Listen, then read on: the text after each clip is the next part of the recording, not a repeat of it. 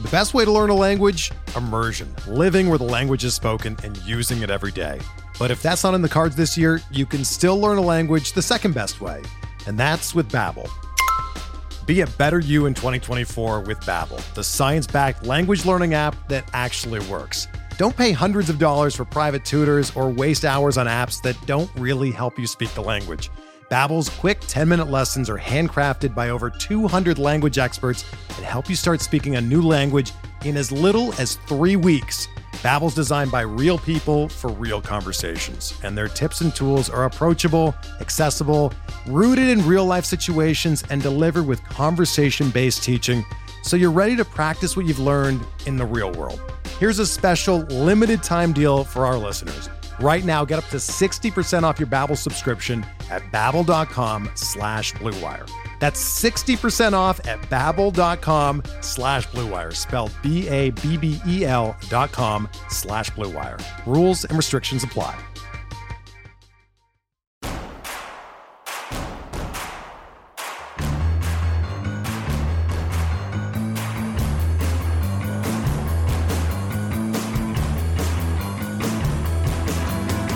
From your favorite source for Chicago White Sox talk, delivering news, interviews, analysis, and more. This is the Sox Machine Podcast with your hosts, Jim Margalus and Josh Nelson. And welcome to a new Sox Machine Live. I am your host, Josh Nelson, alongside Jim Margalus, the managing editor of SoxMachine.com. It is late Thursday night, 7 p.m. Central Time on October 26. We have a World Series matchup just like everyone predicted, it's the Texas Rangers against the Arizona Diamondbacks in the Fall Classic. Uh, kidding, of course. But it is one of our favorite times of the year, even though Jim and I would rather talk about the White Sox playing in the World Series. No, it is the offseason plan project. When you're coming off a 101 loss season, everybody wants to rinse this bad taste out of their mouth. And here we are giving everyone the opportunity to act as the general manager of the Chicago White Sox, to be in Chris Getz's shoes and run their own offseason plan. And Jim, this is always a very fun exercise, but I feel coming into this offseason, like the last two off seasons have been about try to build a playoff team. This particular offseason plan project, I think, can go in a variety of directions. That's been the most difficult part of trying to set the template, the expectations for what people might want to build, and the budget number that goes along with that. Um, because, you, like you said, the objectives were very clear the last two years, last three years, in fact, of just building a postseason team.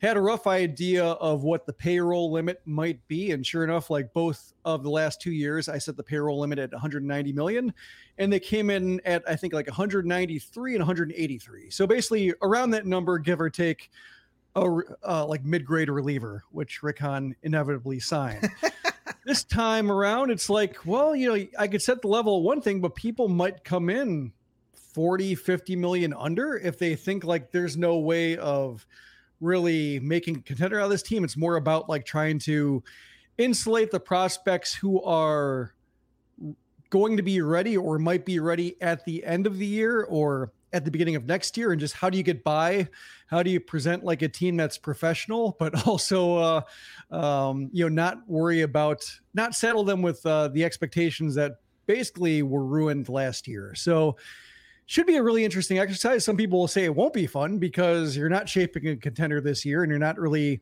uh, you know, there will be probably some people who might be able to figure out how to make like a team that can contend if everybody hits their 70th percentile outcomes.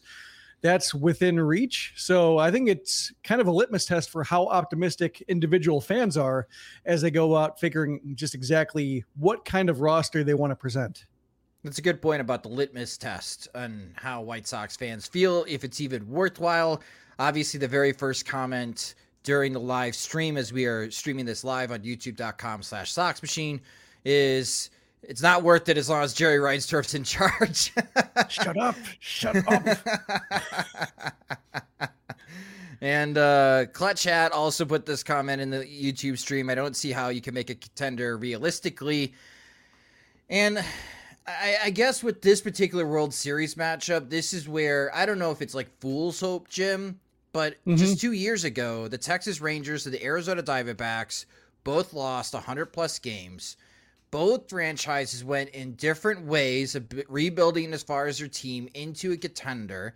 The Texas Rangers spent a lot of money. The Arizona Diamondbacks completely changed on the type of players that they drafted and that they signed, even on the international front as well and the 84 win Diamondbacks and the 90 win Texas Rangers, the fifth seed in the American League and the sixth seed in the National League, are to face each other in the World Series because variance is awesome and chaos can be fun. And that's what we've got this year in the MLB postseason. Anything can happen in the postseason. You just got to get there, but it's a matter of how you get there.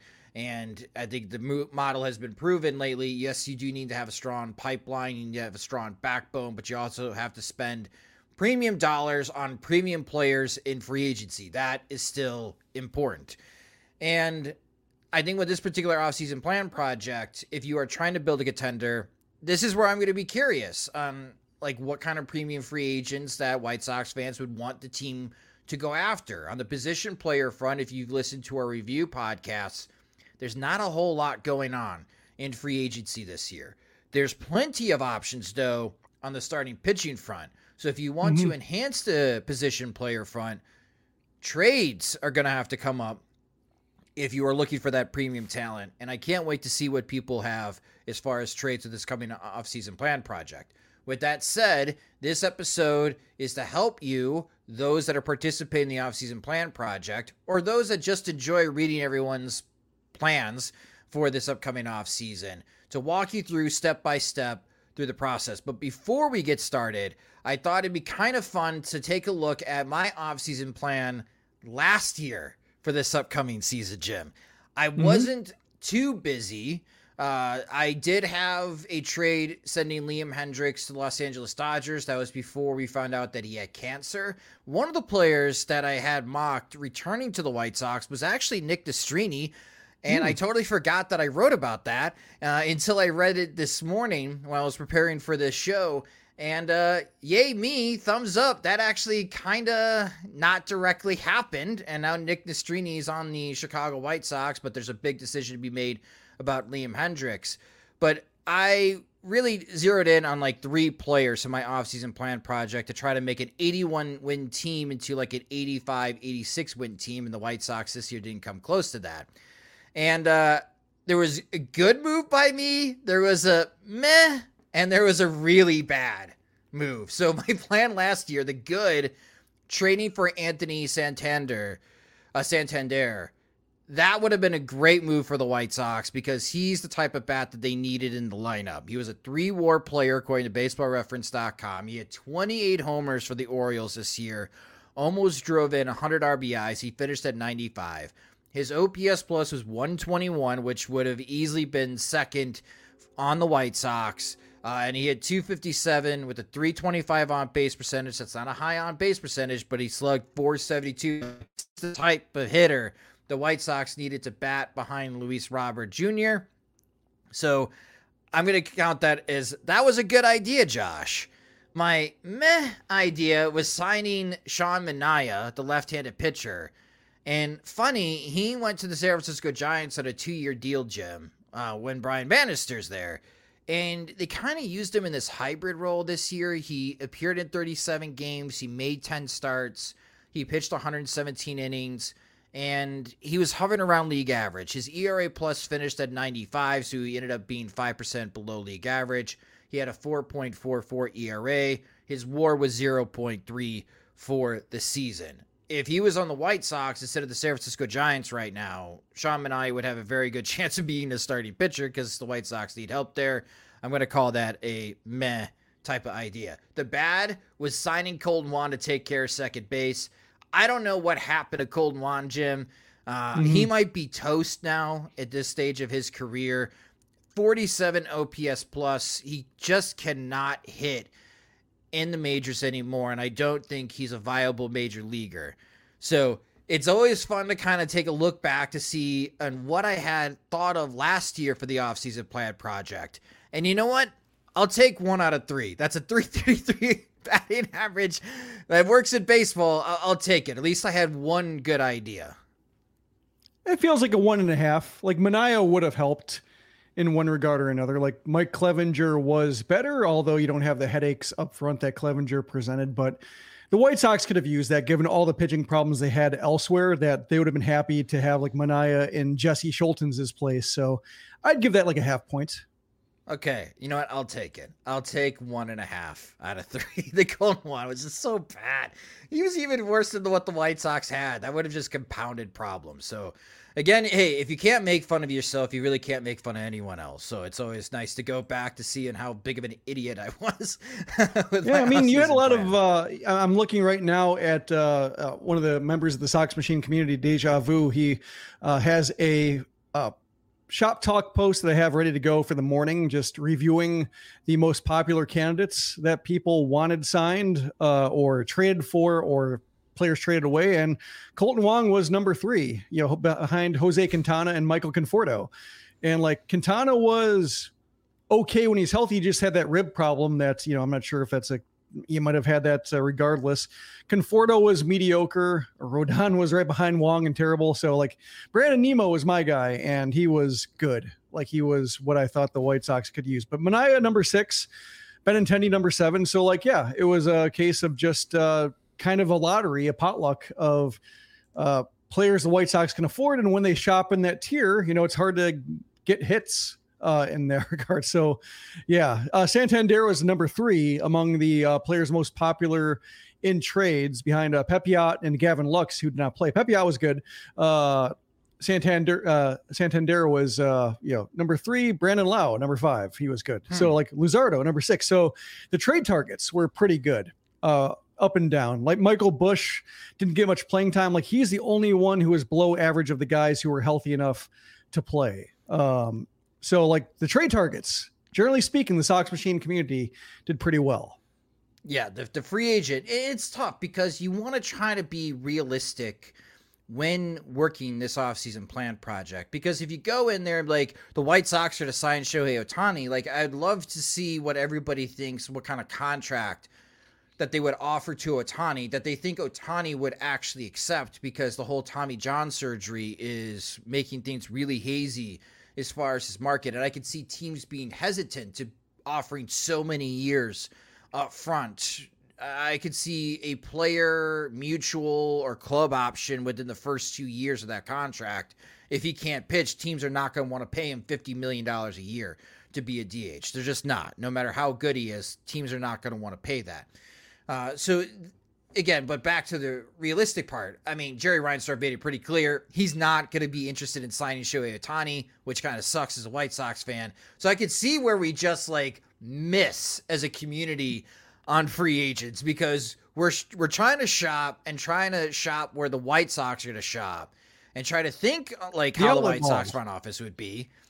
In the uh, Target one dollar bin, it's the first aisle that you run into at Target and yeah. it's not a it's not a lot of fun, and, and it is. It, it, there's a lot more misses than hits, and that's why typically when it comes to the best players that hit free agency, that's why you got to spend a lot of money because they earn it and they deserve it. And when you have cash like the Texas Rangers owner throws down, you can quickly turn the fate around of your organization.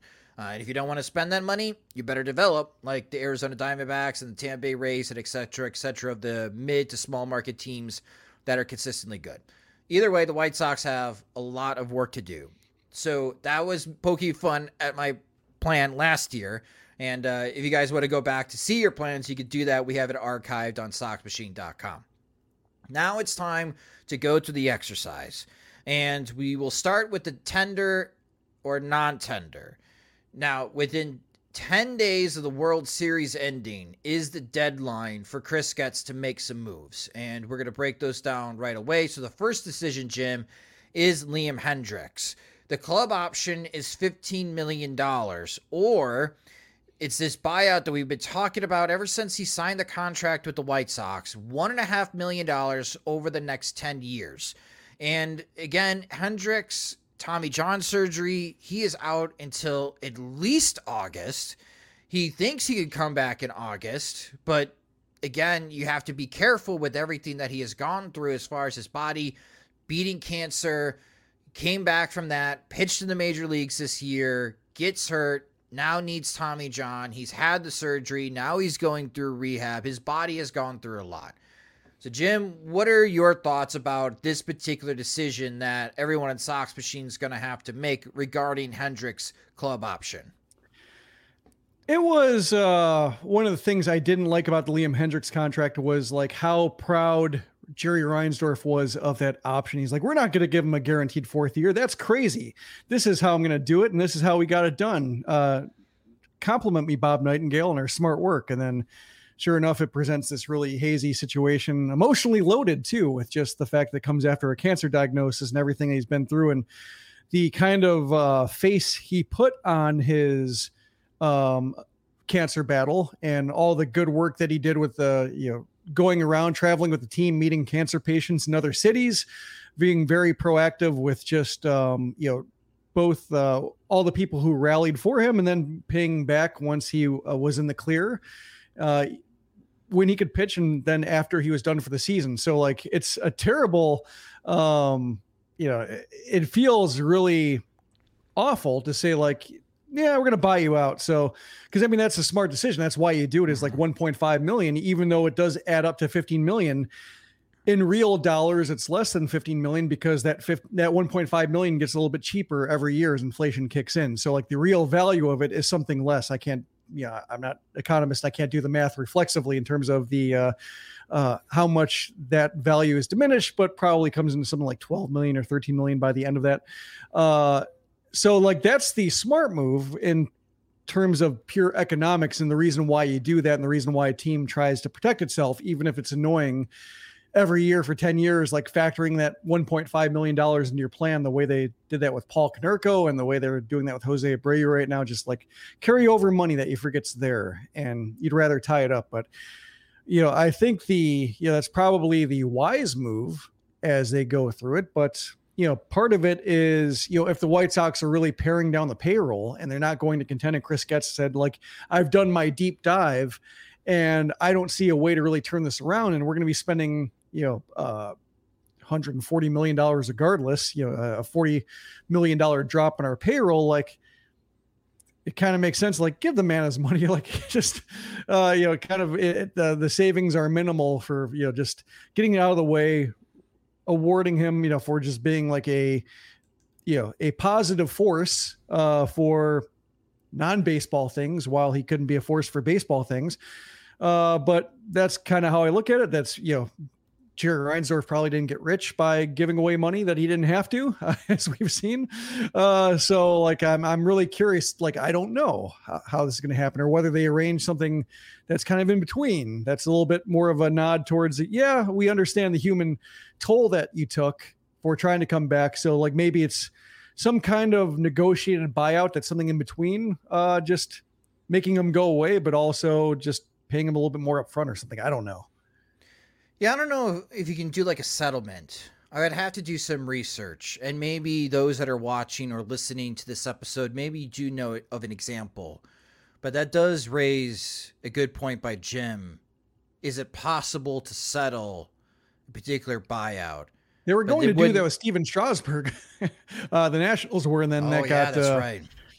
Uh, then that got hung up. The the plan to have him retire uh, because they're still negotiating it. So I know they've they've tried to in different guards, but yeah, other teams have. I, I just yeah, it requires some. It requires some research, but from a Hendriks point of view, listen, I negotiated this. You sign on the dotted line. I sign on the dotted line. Here's the deal. And, and Hendriks has mentioned it towards the end of the season in his interviews when the beat reporters were asking Hendriks, "Are you coming back?" And I thought he was very forthright and he fully understands the situation. He thinks it's doubtful that the White mm-hmm. Sox will pick up his $15 million option. So for Liam Hendriks, he's expecting the White Sox to not pick it up. And then he'll be paid $1.5 million over the next 10 years. And then he'll become a free agent. And then it'll be really interesting to see what teams would be willing to throw out a pillow contract and have him rehab one team in particular that I think could do that, maybe willing to do that, is like the Los Angeles Dodgers. Obviously, they share the same spring training facility with the Chicago White Sox. Maybe pay him like five million for this year and pay him fifteen million next year, so it looks like a two-year, twenty million dollar contract for Hendriks. Uh, and it just helps him with rehab and he gets a little money if he does get back in time. And if he is back to full strength boom the dodgers have their late inning reliever that they've been looking for since kenley jansen has left him. Uh, so that's yeah. one idea that i have for hendriks. I think the yankees did that too with tommy kahnle or maybe okay. the dodgers did it with kahnle but like yeah i remember him having a similar arrangement. Yes so again, that's that's your first decision. You got to decide what you're going to be doing with Liam Hendriks. If you pick up the option, again, that adds $15 million to your budget. If you don't pick up the option, it only adds $1.5 million to your budget. Next is Tim Anderson. We have spent a lot of time in previous episodes talking about this particular option for Tim Anderson. It's either $14 million for the 2024 season or it's a $1 million buyout. Again, Tim Anderson is coming off a career worst season. And what doesn't make matters any better is that the best available shortstop in this free agency class is Elvis Andrus based on performance in the 2023 season. This is the worst free agent market in the history of Major League Baseball free agency, period. So, really complicated situation here, Jim. But this is, I think, what will have a lot of participants on Sox Machine just like wanting to pull on their hair and just rip hair off their head is what do I do here? Because if I don't pick it up, cool, I got $13 million to play with, but now I don't have a shortstop. And if you don't like the free agent shortstop options, like Colson Montgomery is hitting well at the Arizona Fall League. I think he's finding his rhythm, but he's not ready yet to start on opening day. So you need some type of stopgap solution. He's playing or, a bad shortstop. Yeah, he's also playing bad shortstop. Uh, yeah, those fears continue to mount even in the Arizona Fall League. So he may not even be a shortstop. I'm not trying to scare people during this podcast episode, but mm-hmm. again, there's more and more people that are starting to jump on that bandwagon. Uh, that Montgomery's having difficulties defensively at shortstop. I, I feel like this is where we're going to get a lot of trade ideas for people to try to find a shortstop, at least for the 2024 season.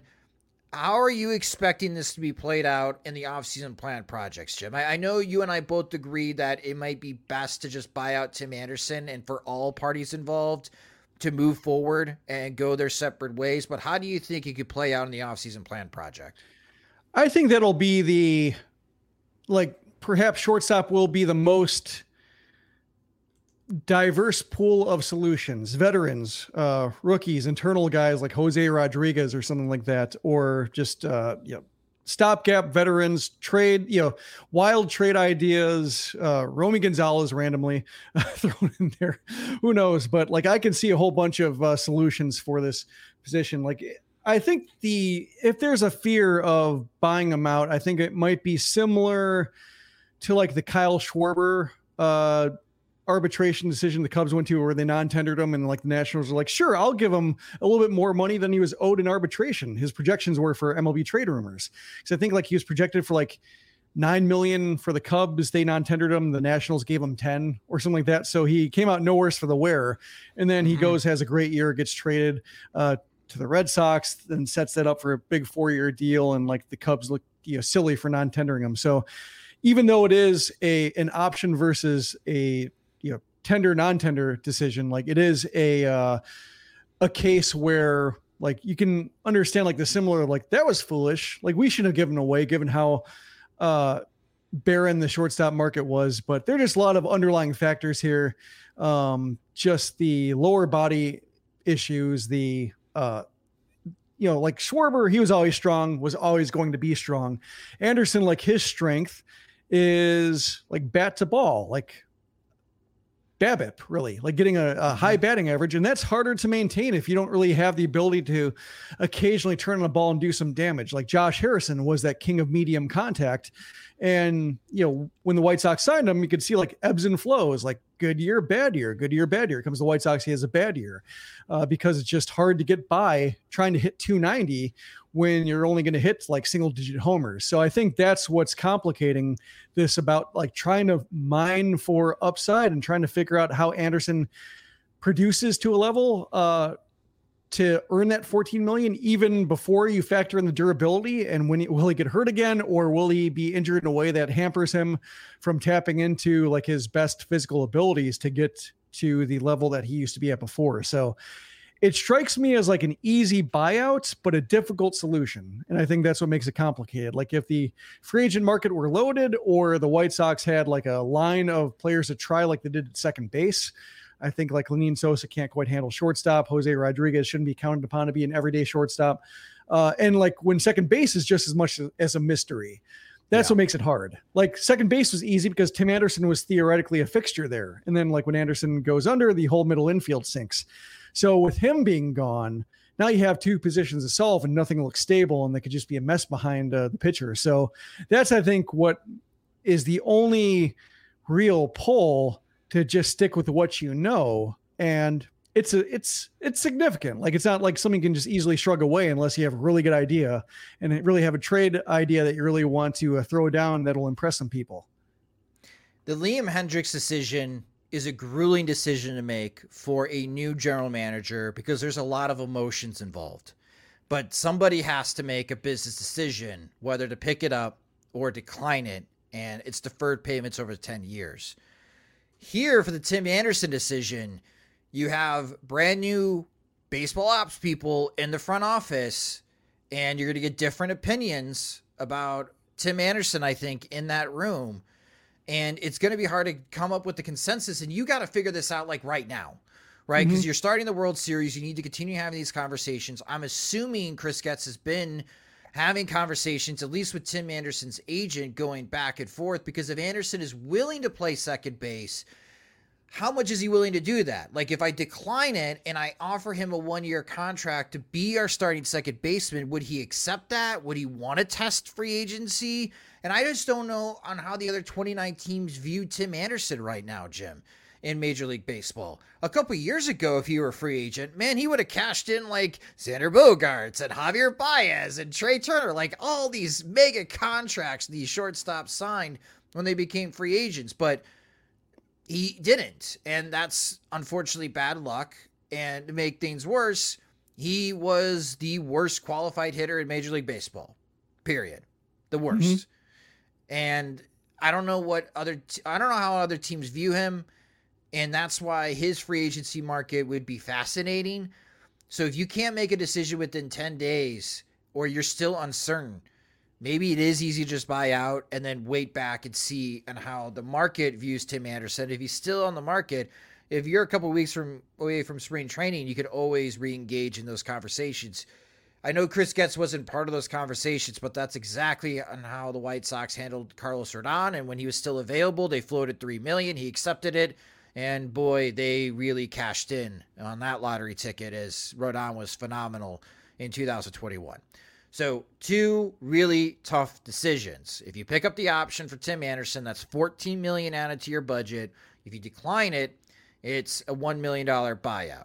So if you pick up both Hendriks and Anderson, you already added $29 million to your offseason budget. Now, the other tender non tender, Mike Clevinger. Clevinger could decide this for you in the offseason plan project because it is a mutual option. Both sides have to agree to this.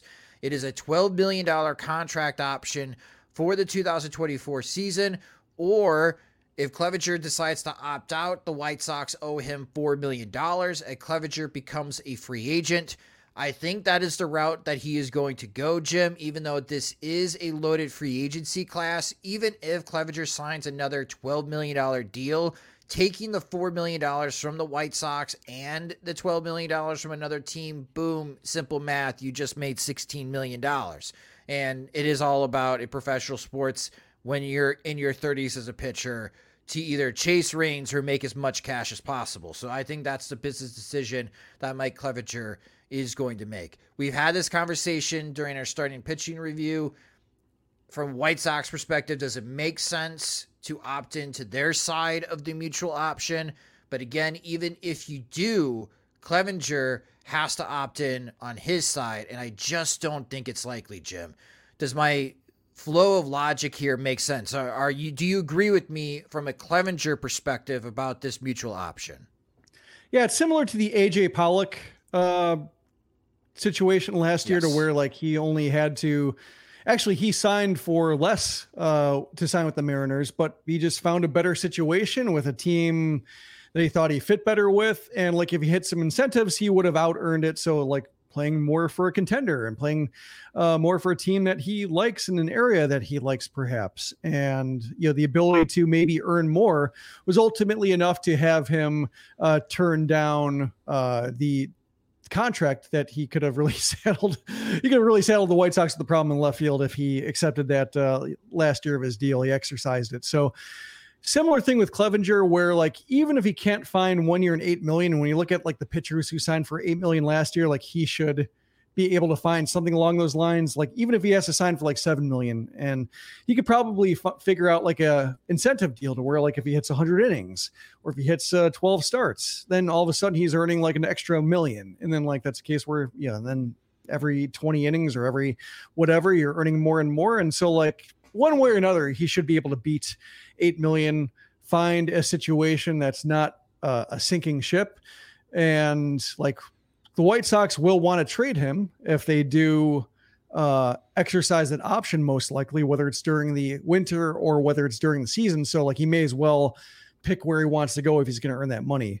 Uh, the question I have with the White Sox is like, does it make sense that since they have to pay him $4 million anyway, uh, if they sense like Clevinger is going to accept, like, do they just decline it and say, like, we're going to cut the ties ourselves? Like, you know, um, you're not breaking up with me, I'm breaking up with you. It's kind of like a signal of like, uh, mistakes were made in terms of the vetting process last time or how they uh, went about um, their due diligence. So, like, that's what I'm kind of curious about the timing more than the outcome. When I saw the Milwaukee Bucks make that big trade with Portland for Damian Lillard, I immediately went on game time to see when they were playing the Chicago Bulls. Saw it was on November 30th, and game time had great seats in the 300 level right at center court in the United Center. Great tickets at a great price. I couldn't pass up the opportunity. Buying tickets shouldn't be stressful. Use Game Time to purchase your tickets.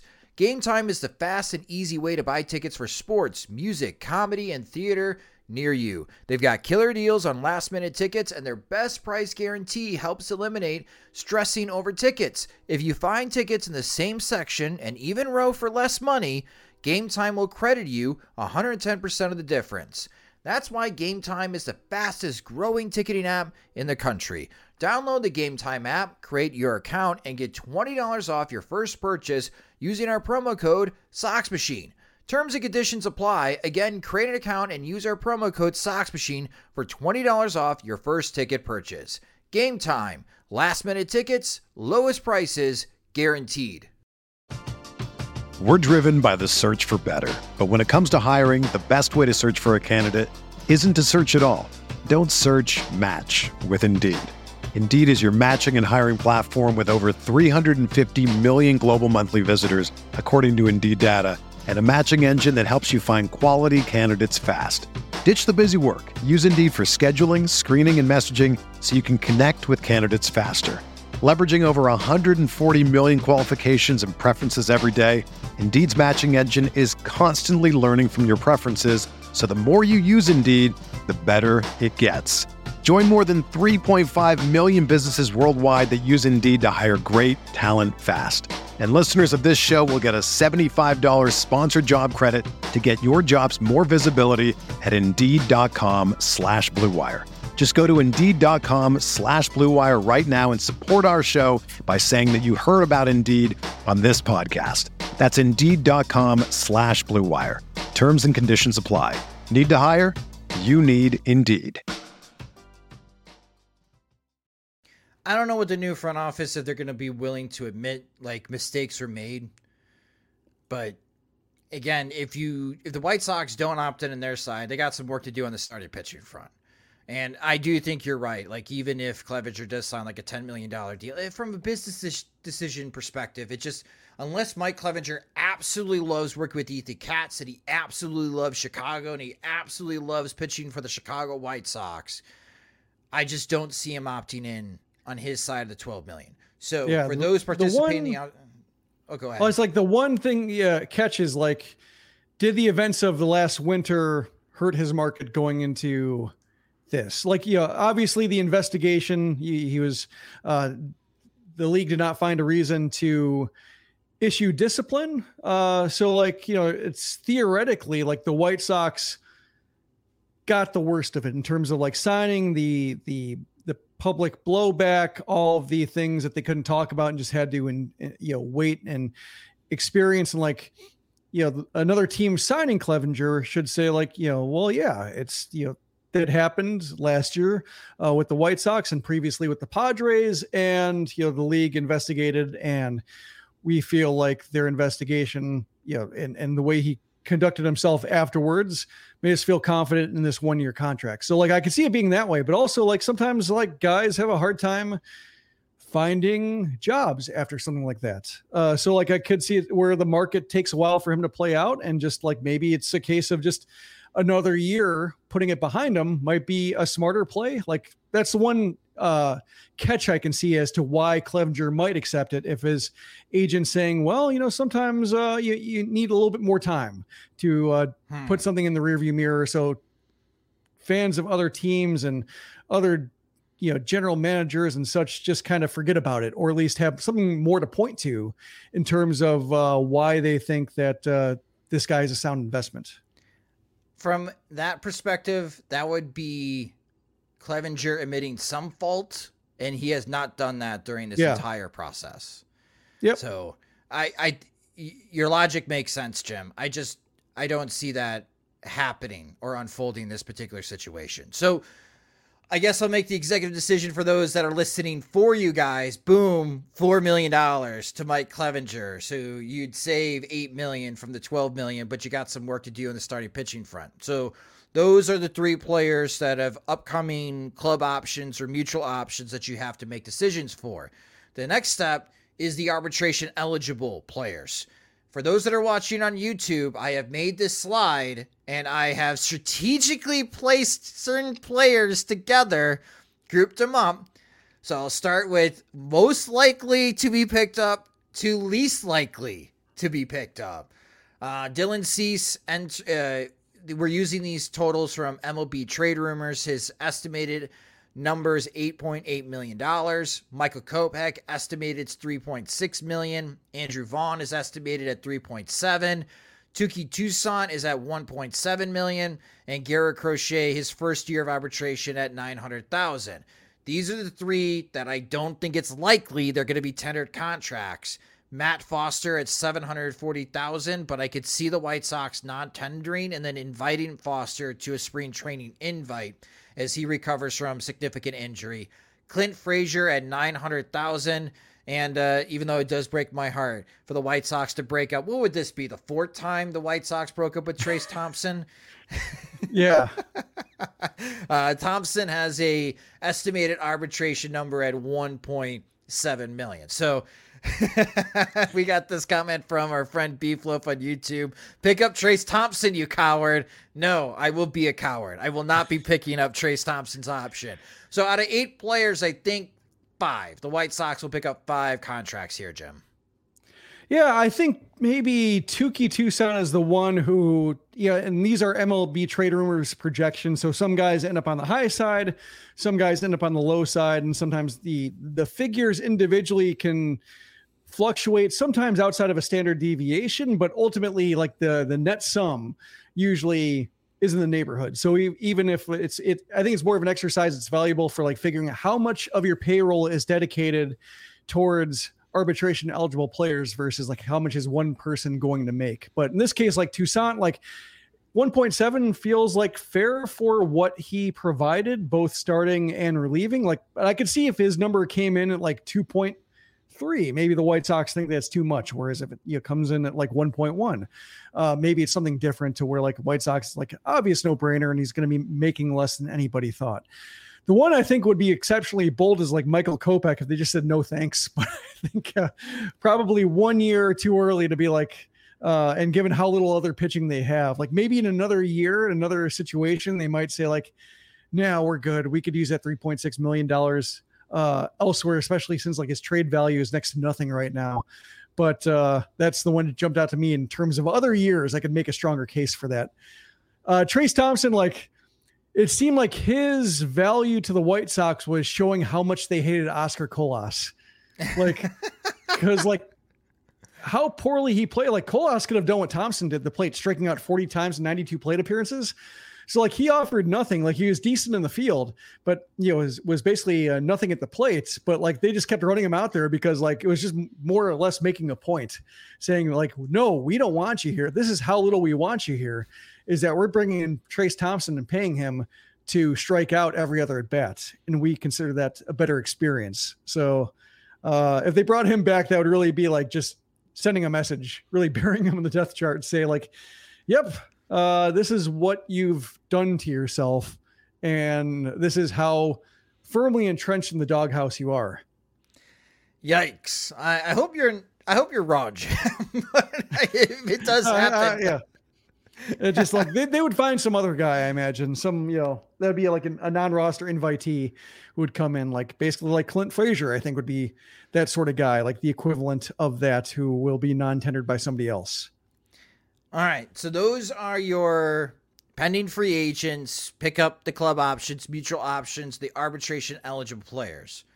So after you have that sorted out and you have the carryovers, that you can look up on COTS contracts. And Jim will have that link for you guys on soxmachine.com in the offseason plan project template so you can see what the numbers are. Spotrac is also a great resource as well to look up on what the the payroll salary number, that's the key, not the luxury tax salary. We're talking about payroll salary here. What the payroll salary number is going to be. Uh, to add never have to, to worry about budget. the luxury tax. Never have to worry about the luxury tax. No. So with that being said, it is now time to unveil your budget for this offseason plan project. And it's going to be $185 million. I view this number to be very fair. We talked about it off screen in conversations back and forth, Jim. And I think your logic makes sense.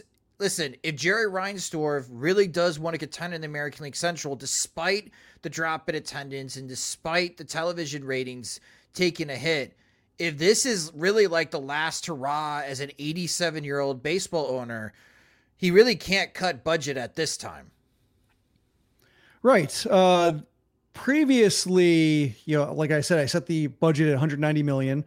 Um, and like you said, with Jerry Reinsdorf, like if you want to push, you have to end up similar, end up spending in a similar neighborhood.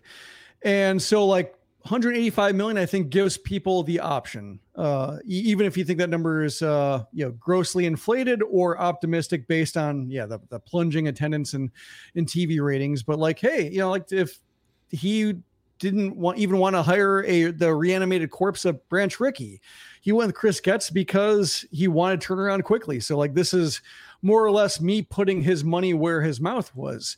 Uh, the question for the GMs who do this uh, do this exercise is do you think it's worth spending all that money? It might not be. Like it might be spending it in vain. You might not get solutions. You might block guys. You might have to, you know, you might end up in an Andrew Benintendi situation where you overpay for somebody who's not going to be able to contribute his first couple years of a free agent contract for a team that's going to get anywhere.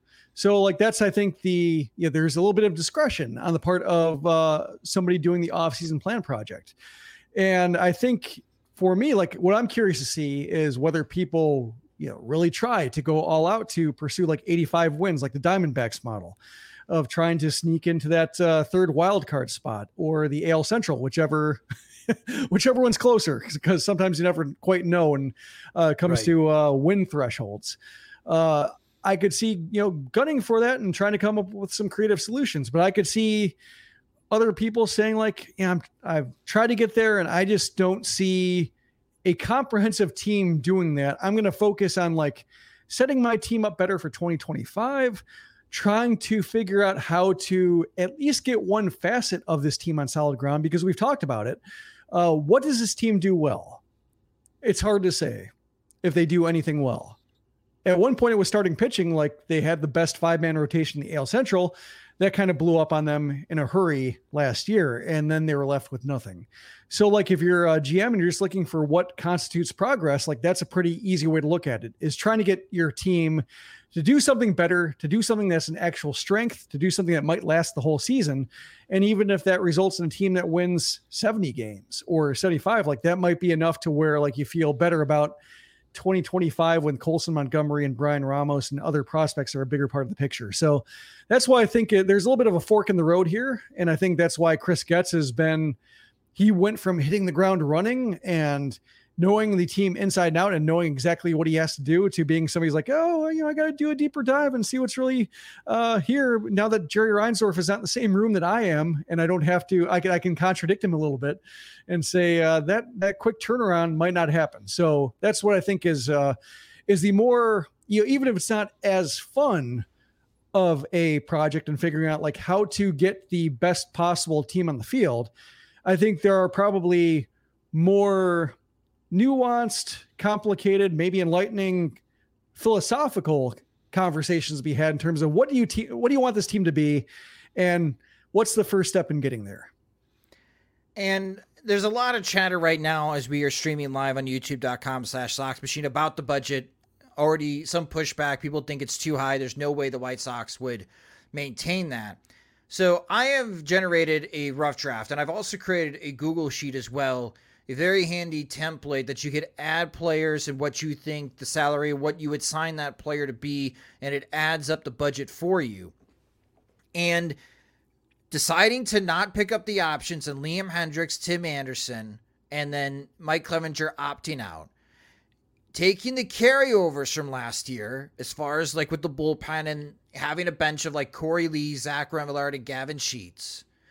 Needing to find a starting catcher starting second baseman and shortstop, a starting right fielder, three starting pitchers, and whoever to be the eighth guy in the bullpen. Maybe you don't spend any money, you just throw a random person in there. But with all that laundry list, again, catcher, second base, shortstop, right field, three starting pitchers, I'm already at $109.6 million. So if you restrict yourself to 150 million, for example, you got $40 million to find three starting pitchers. You can't do it. In free agency, you can't do it. You you'll be you, Nick Nastrini will be in your starting rotation. And I already see in the comment section as well when you're starting to do the math, like how in the world do you trade for Salvador Perez if you don't have a $185 billion budget? You you don't. You you can't trade for Salvador Perez because you just I said it too high. Never mind. 130. Cut it, slash it. Uh, yeah. So even with this, like if you follow along and you have a similar rough draft like I do, at least with the plan, you got $75 million to work with to find three starting pitchers, a catcher, a new middle infielder, and right field. Like, I'm not going to lie with you guys. Like, I'm already starting on my rough draft. This is an arduous task in trying to build a team that could bounce back and win in 2024, or at least pretend that they could challenge the Minnesota Twins for the American League Central. It is not easy. It requires a lot of bounce back. Uh, and it requires a lot of free agent signings and taking risks on guys on one to two year contracts so you don't saddle yourself with bad contracts going to 2025 because a lot of money does fall off the books for the White Sox, or at least the possibility of a lot of money could fall off the books for the Chicago White Sox. So you could have more money to spend, or that is when Jerry Reinsdorf does say, forget it. We ran our course budget of 2025 is 125 million dollars and then i'm not even sure on how you can build a 26 man team. You may have to call up the savannah bananas to help you out fill out the rest of the roster.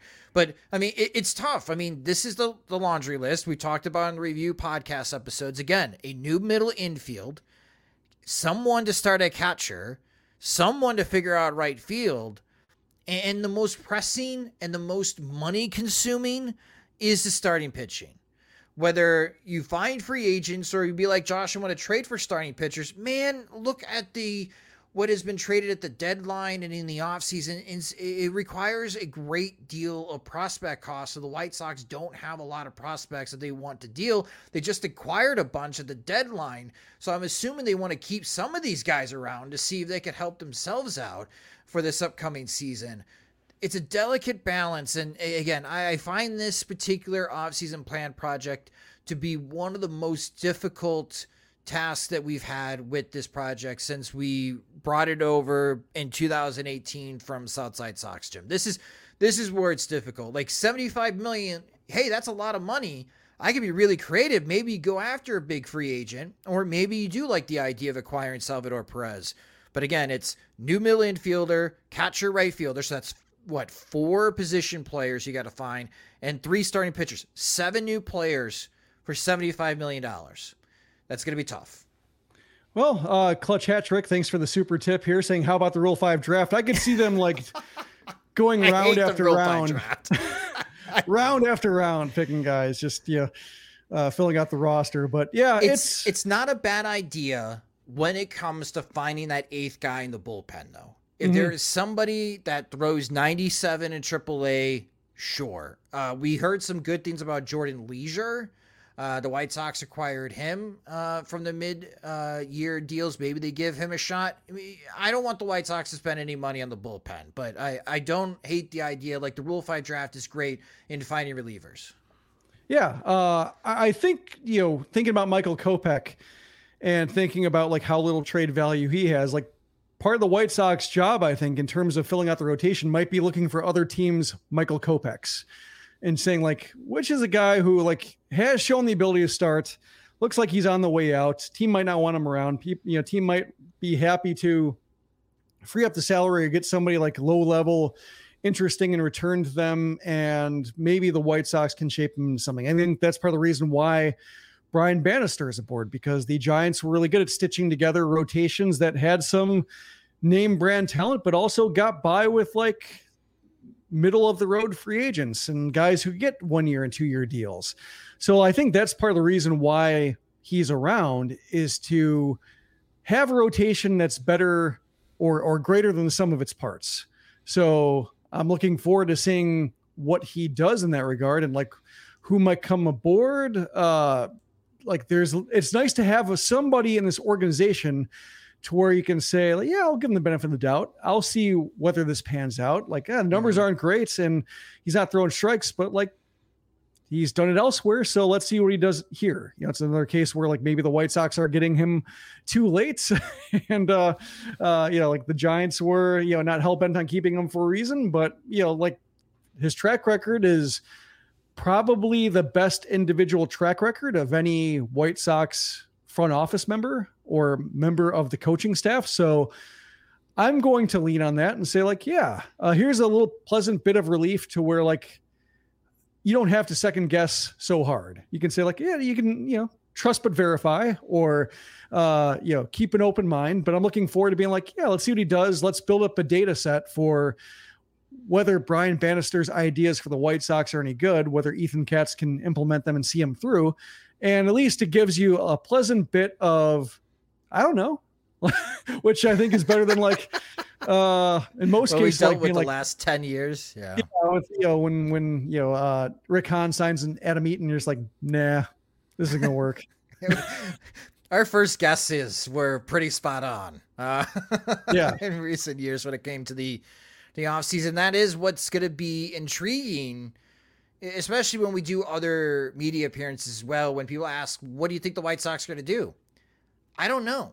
We we don't know. We're dealing with a brand new front office for the first time in a decade, uh, maybe even two decades, depending on just how much control Kenny Williams had during the Rick Hahn tenure, uh, especially in the rebuild part, or at least leaving the rebuild and try to go into contending, depending on who you speak with. yeah, it's it's all new ground and all new ideas. So that is also the other exciting thing about this offseason plan project. In past years, oh, definitely there were bad ideas, uh, but there's only one bad idea for this upcoming offseason plan project, and that is trying to orchestrate a trade with Kansas City for Salvador Perez. Other than that, there yeah. are no bad ideas for the offseason plan project. do not do not enable Pedro Grifol. Make him earn it. right. Uh, team's got to win, and then you can add him in the you know mid season, maybe, maybe. Uh, but when it comes to offseason ideas, I know we mentioned a lot of popular names in last year's offseason plan project. Are there any particular targets, Jim, that you are intrigued by and you're curious to see what other people feel like on Sox Machine as a possible offseason target for the White Sox? I think we talked about like the Brian Bannister connections in free agency with the uh, Giants. Like Alex Wood is one, uh, Jakob Junis is another. Like without trying to put my thumb on the scale too much in terms of like you know influencing ideas too much not like you know not to flatter myself but just i part of the reason i enjoy the off-season plan project so much is like people having ideas that i wouldn't even thought of. Like sometimes they're good sometimes they're not but sometimes the ideas that i don't think are good turn out to be like oh that wasn't so bad after all. So that's why i uh you know i i always keep an open mind and just you know i i try to offer you know only positive feedback versus like oh that's not going to happen. You mind like even if it's like a ridiculous plan like there might be one good idea in there. And so like that's what i kind of uh mind for. But i think like that's when when thinking about bannister and thinking about like as you mentioned Sean Manaea, uh being used in a uh kind of a, a hybrid role same thing with ross stripling when they brought him aboard. Like with all of these starts available, like the White Sox do have a lot of opportunities to experiment with like part-time starters or openers or bulk pitchers. So like guys who might only throw 100 innings, like the White Sox can use those guys. Uh, because even if it's not your plan A or plan B for like an ideal starter who takes the ball every five or six days, you still need pitchers after that. Like that's how pitching starved they are up top is like if you can throw 100 innings and ma- maintain health for five of six months, you can find a role on this team, which is why Touki Toussaint goes from being like somebody who was a scrap heap pickup and probably a non-tender when they acquired him to being like a pretty easy tender as long as the projection is anywhere in the neighborhood. So that's I think uh, there are a lot of ways to go about solving the pitching problem, uh, both with free agency trades and pitchers who might be spot starters, but you might be able to use them in uh, creative ways. Uh, I guess what I'm not looking forward to in terms of uh, or what I dread on everybody's behalf is the middle infield because the White Sox have to solve both positions. Uh, it's no longer just second base. The uh, it, it's spread. It's broken contain. Yeah, uh, my rough draft is hilarious when it comes to the middle infield. Like I maybe have built the worst 180 million dollar team in baseball history. Like just awful. Now we have some ideas coming trickling in on our YouTube comments. Uh, Trey put in his targets are Eduardo Rodriguez, Alex Wood, and Mitch Garver. Two of these I think are realistic. Eduardo Rodriguez, I don't think is leaving Detroit, and because he has that no trade clause or he's got to give permission to Detroit to activate a trade and he wasn't able he wasn't willing to do that for Los Angeles Dodgers for personal reasons. Sounds like he does not want to move his yep. family right now. Well, so Jon Heyman said he's going is. to Jon Heyman said he's going to opt out. He's going to opt out? Yeah, that's what Jon Heyman said. So whether that's like leverage to try to get like a, a year extension, which sometimes you see, uh, when it comes to players who like might be able to use that to like get Detroit to add on another year at the same salary. Like that's possible. And so maybe he doesn't actually leave Detroit, even if he is considering opting out, but that's one possibility. Oh, that's fascinating. I did not know about that. But then that just makes it, oh, okay. That makes the whole not taking the deal to the Dodgers and try to pitch in the playoffs. Okay, whatever. Uh, okay, that's interesting. All right, so that's a big surprise. Okay, Trey. So yeah, not a bad idea. There you go. You got two starting pitchers and a catcher. Uh, and at different I, price points too. Like I can see like one you know, one starter who's a significant investment, and then one who might be a one year deal. Like I could see that kind of being the the mix the White Sox try to go with. Uh, and uh, yeah, because like Wood, I think he signed for his deal's twelve and a half million. So maybe if you give him twelve million to come pitch for the White Sox, but promise him that he's a starter more times than out of the bullpen, maybe that convinces him. Uh, here's one idea that I have, and I'm wondering how many people are going to do it. And I would do it just for the vibes, man a reunion of Lucas Giolito and Jack Flaherty, Jim. I need you to be on my side on this. I need you to be on, on the boat with me. Let's make this happen. Harvard, Westlake High. Let's bring it all back. Katz, Flaherty, Giolito, they will resurrect the starting pitching staff and lead it to glory. It's like uh Saved by the Bell, the college years, or like the the reunion show, yeah. which I guess would make like Ethan Katz Mr. Belding. Uh yeah, I mean like Jack Flaherty be a case of just like, yeah, why not? Lucas Giolito, yeah. like if he wants to uh, have like a pillow contract because he didn't quite set himself up well enough to get the multi-year deal he wants, like, and he's comfortable working with Katz and likes what Bannister has to say, maybe. Like, it seemed like as much as the White Sox were, uh, you know, just uh, a, a, real clown show. Um, I guess it'd be a circus, but circus sounds too dignified for what the White Sox were. Uh, there are other things besides clowns at the surface, whereas the White Sox, I'm not quite sure. But uh, like, I could see him being like, yeah, I'll, you know, I'm comfortable there. Like, I liked being there, and so like, may as well. You know, if I'm going to bounce back anywhere, it may as well be there. If I'm only planning on being there three or four months anyway. But uh, I could also see it being a remnant of what happened before, like the you know the discussion with Tim Anderson is just like, do you want to turn the page on the rebuild and just the weird leadership structure that did or didn't exist, or was tangled, or one-sided, and that the pitchers had something and the position players didn't? Like, you just want to turn the page on that entirely, and not have anybody come in with like previously held gravitas and and you know leadership that might not have been great. not saying Giolito was that guy, just that is all you know everybody's part of it to some degree. Like that's what I don't quite know about these reunions, but I do like the idea of like Giolito on a short deal. Sure, um, you got to get those starts from somewhere. Uh, you know, Jack Flaherty, like yeah, he's the kind of bounce back candidate they'd have to try to find, and like if he's looking for a one year deal, and uh, a, a guy like him might want to take a deal with a non-contender just because like by the end of the year like he might be pitching for a contender. Like he figures if i play my cards right i'll be back on the orioles. Like that's might be that might be like the path he sees as long as the white sox don't uh, structure the contract to have like a hefty buyout that kills his trade value because like all of a sudden uh, the white sox paid for the the cheap parts and the team that's trading for him has to pay for like the lump sum at the end.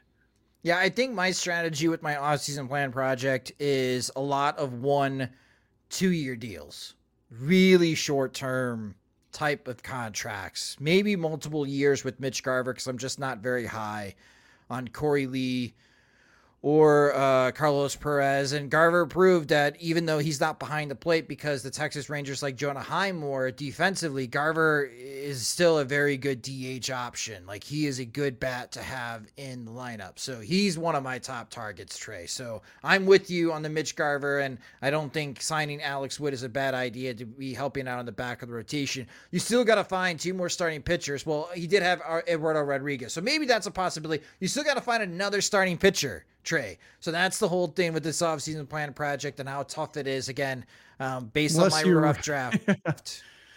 yeah, unless you really want to stick with Michael Kopech, like that's the one case of just like, yeah, his knee was still a problem. Brian Bannister is going to help him out. Like that's uh, whether the White Sox have suckered us into believing in Michael Kopech for one year too long by bringing in Brian Bannister. I think that will be one of his biggest tests early. Is like a reality check for whether Kopech can actually start, and if Brian Bannister can figure it out, who can?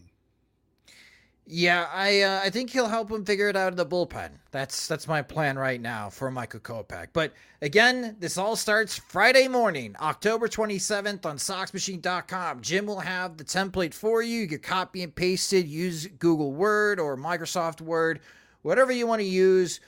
Fill it out, explain your strategy, your moves, post it on SoxMachine.com and let people review it and they will definitely chime in and how they feel about your off-season plan in the comment section. Again, there's only one bad idea out there. And maybe you like that bad idea and you want to defend that bad idea, you go right ahead.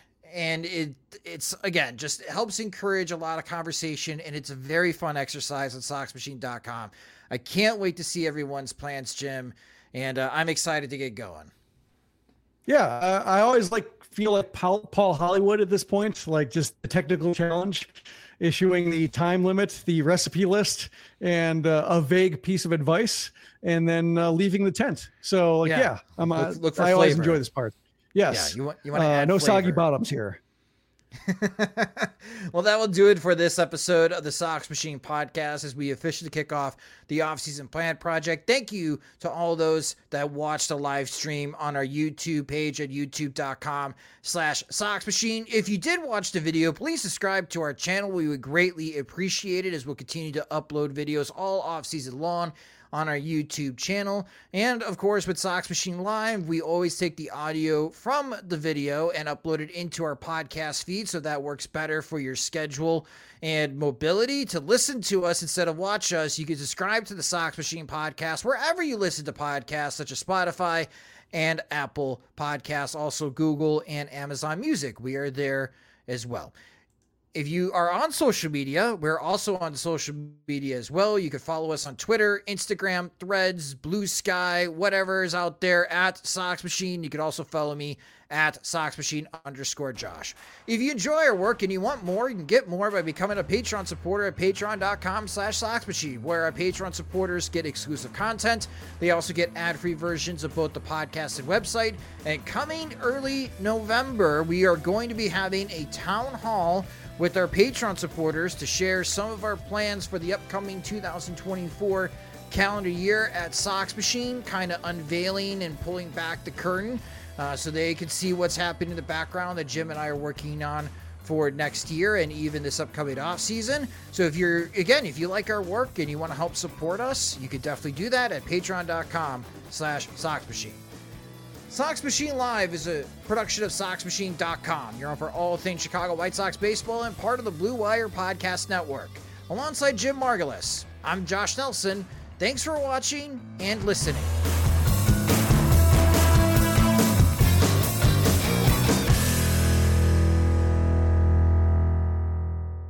Everyone is talking about magnesium. It's all you hear about. But why? What do we know about magnesium? Well, magnesium is the number one mineral that 75% of Americans are deficient in. If you are a woman over 35, magnesium will help you rediscover balance, energy, and vitality. Magnesium supports more than 300 enzymatic reactions in your body, including those involved in hormonal balance. From functional medicine doctors to mental well being and female hormone experts, we all know that magnesium is the one mineral to improve all aspects of well being and health. But which one? Magnesium Breakthrough from Bioptimizers the trusted choice recommended by leading experts with seven best absorbed forms of magnesium to ensure your body receives the support it needs for overall well-being. Go to bioptimizers.com slash balance today and use code BALANCE10 for 10% off. Support your journey to wellness at B-I-O-P-T-I-M-I-Z-E-R-S dot com forward slash balance. Magnesium Breakthrough from Bioptimizers, your foundation to optimal health and vitality.